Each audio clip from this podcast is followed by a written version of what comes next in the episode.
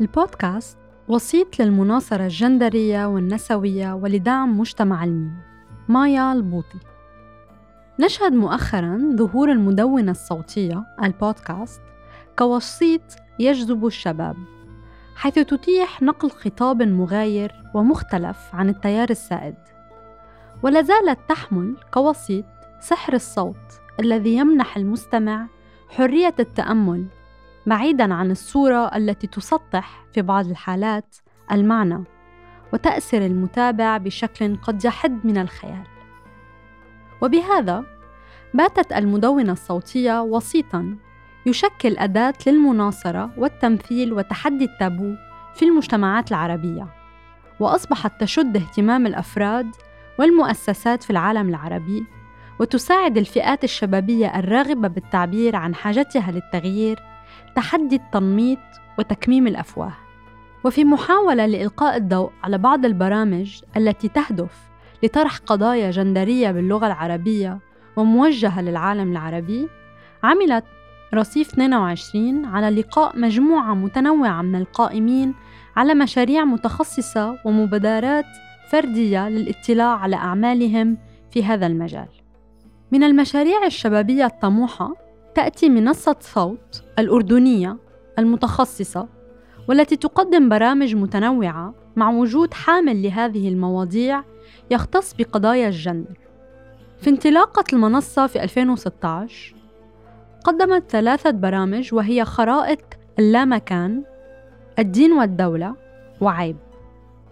في حوار مع رصيف 22 تحدثنا تالا العيسى مديرة الإنتاج عن برنامج عيب ومساحة وعن تجربتهم في المناصرة. تقول العيسى: يسعى برنامج عيب لتفكيك مفهوم العيب وإعادة قراءة بطريقة مغايرة لما هو سائد. ففي إحدى المقابلات حول موضوع الجسد التقينا بأسير فلسطيني أضرب عن الطعام، وشاركنا تجربته بوصف العنف الذي تعرض له، وكان هدفنا أن نبين أن العيب هو الممارسات العنيفة ضد الإنسان وجسده. لمسنا إقبالاً على البرنامج ومراجعات إيجابية له. تبين حجم الاحتياج لمزيد من هذه البرامج رغم وجود انتقادات وحساسيات، وخاصة الحساسية العالية تجاه قضايا المثلية التي لا تزال تشكل تابو. من البلاد التي أعطت دلالات لوجود عدد كبير من المستمعين كانت السعودية في الصدارة، ثم مصر، وبعدها الإمارات.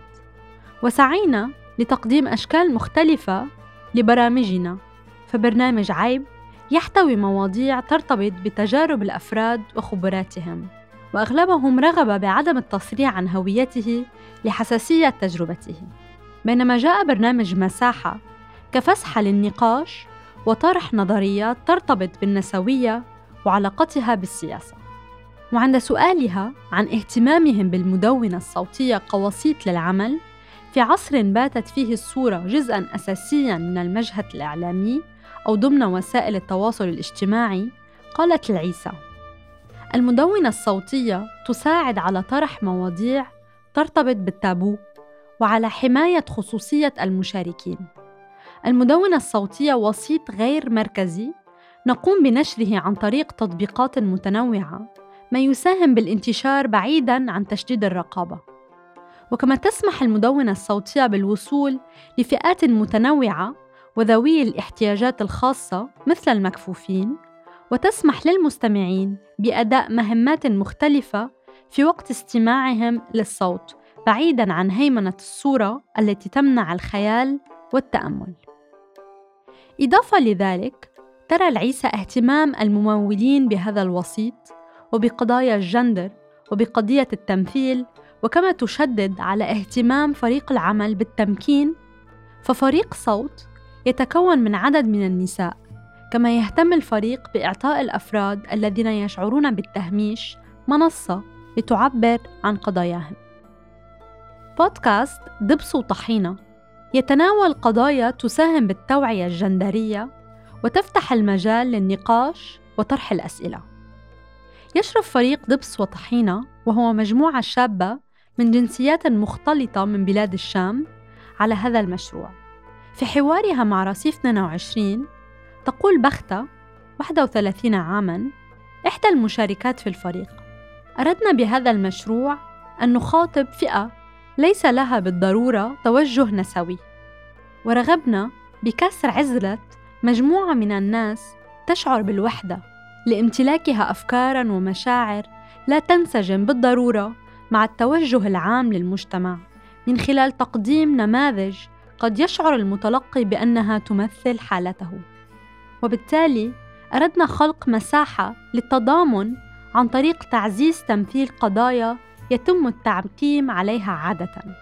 هدف المشروع تحدي الإقصاء وإلغاء الآخر لاختلافه، بالتأكيد على الحوار وتعزيز حضور المختلف وبالتالي أنسنته. تتابع بختة حديثها عن آليات العمل. كفريق نسوي يؤمن بالتشاركية، عملنا بشكل جماعي على إنتاج المحتوى من خلال الحوار والنقاش. استغرقنا تحضير الأفكار والتخطيط للمشروع شهوراً طويلة، وخلصنا إلى إنتاج الحلقات بشكل منفصل، ما ساهم بأن تعكس القضايا الآنية التي كنا نعيشها، مثل أزمة الحجر بسبب كوفيد-19 وانفجار مرفأ بيروت، فأصبح كحالة من التوثيق. جاء هذا لإيماننا أن النسوية هي منهج يجعل من الشخصي سياسياً، ولقد تنوع محتوى الحلقات بين حلقات عن الهوية والرجولة ومواضيع الغيرة وعلاقات القوى في العلاقات العاطفية وغيرها. وفيما يتعلق باختيار المدونة الصوتية كوسيط للعمل، تقول بختة: المدونة الصوتية كوسيط مرنة جداً وتسمح بالابتكار، وممكن أن تجري من خلالها مقابلات أو تركز على السرد أو التحليل، وأيضاً تركز على الخصوصية، حيث يسمح لفئة الشباب بالاستماع إلى المدونة الصوتية بحميمية عالية. وتضيف بختة: وحصولاً على تمويل من مؤسسة فريدا ذا يونج فيمنست فاونديشن، ساعدنا على إنتاج محتوى ذي جودة جيدة. بالطبع وجود تمويل يتحكم بجودة المنتج من حيث الصوت والتحرير واختيار الموسيقى وغيرها. ولقد بدأنا بالبث في شهر فبراير من سنة 2020. إضافة لذلك تحدثنا بختة عن سعادة الفريق بعدد المستمعين الذين لم يتوقعوا أن يصلوا له، وكانت السعودية في المرتبة الثالثة من حيث عدد المستمعين.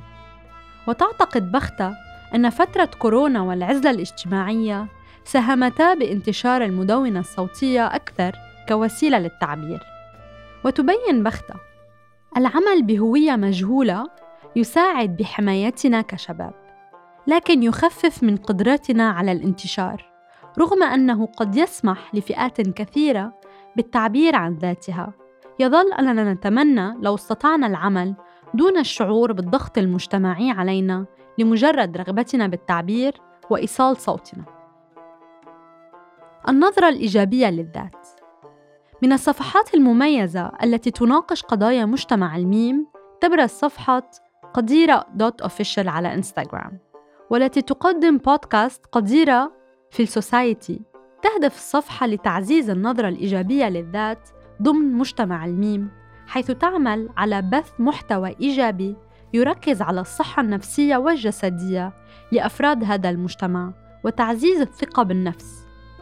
اختار فريق قديرة المكون من قديرة 30 عاماً من العراق وفيفي 33 عاماً من مصر أن يكون المحتوى باللغة العربية، لقلة الصفحات العربية التي تعالج هذه القضايا.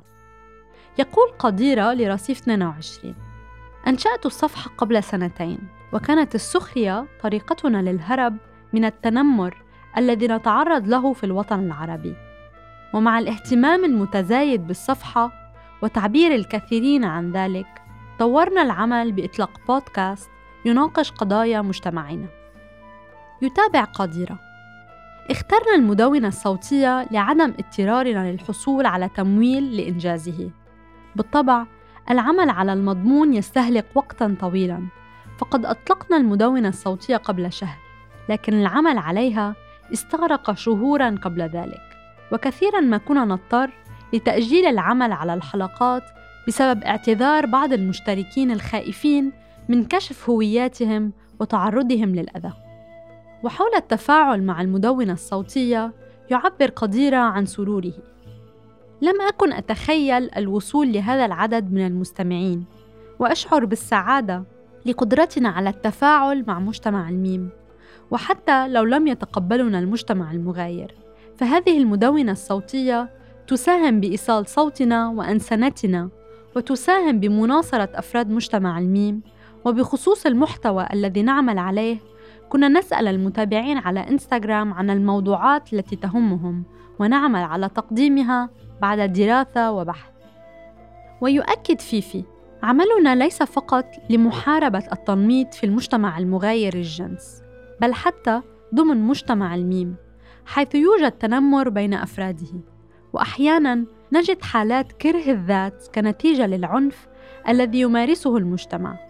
لذا هدفنا أن نقدم محتوى يساعد على تعزيز الراحة والإطمئنان في قلوب أفراد مجتمع الميم، وكما نبث قصصاً عن تجارب أفراد نستضيفهم في حلقاتنا المتنوعة. تعكس هذه القصص رغم الاضطهاد الممارس على شخوصها إرادة الأفراد بالنجاح ورغبتهم بالاستمرار في وجه العنف المجتمعي. يشعر قديرة وفيفي بأن عملهما في مجال الميديا قد ساهم بتمكينهما ومنحهما رؤية أعمق لاحتياجات المجتمع، وأن التمكين يأتي مع المسؤولية ويساهم بالتغيير وبتحدي آليات الاضطهاد المجتمعي. هناك أمثلة لبودكاست تم بثه كجزء من مشروع نسوي، أصبح نواة لراديو نسوي مثل حمام راديو الذي بدأ مع برنامج حمام توكس، وقد بادرت لتأسيسه كل من رشا حلوة وعبير غطاس.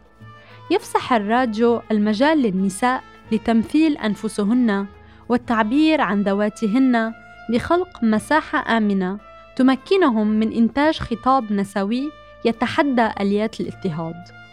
يساهم الراديو بخلق فسحة للتواصل والتشبيك ولمشاركة التجارب المتنوعة للنساء بعيداً عن العيب والممنوع.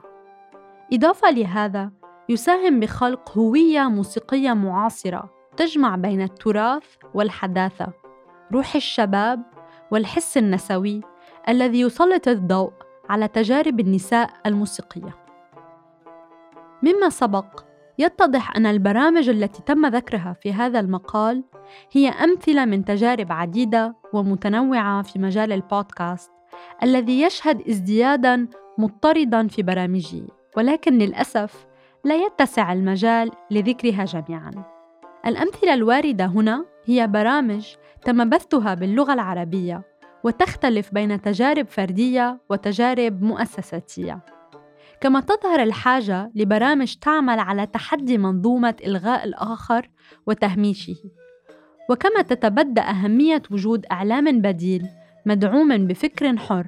وبهذا الصدد يأتي الصوت كوسيط ليمنح الشباب حرية التعبير عن ذاتهم ضد القمع، وليعطيهم أفقاً يسمح لهم بتخيل مستقبل تشاركي يحتفل بالتنوع.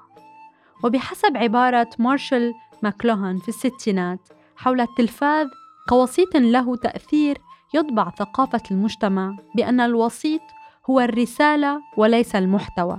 نجد أن المدونة الصوتية أصبحت هي الرسالة لجيل يسعى للتغيير وإيصال صوته.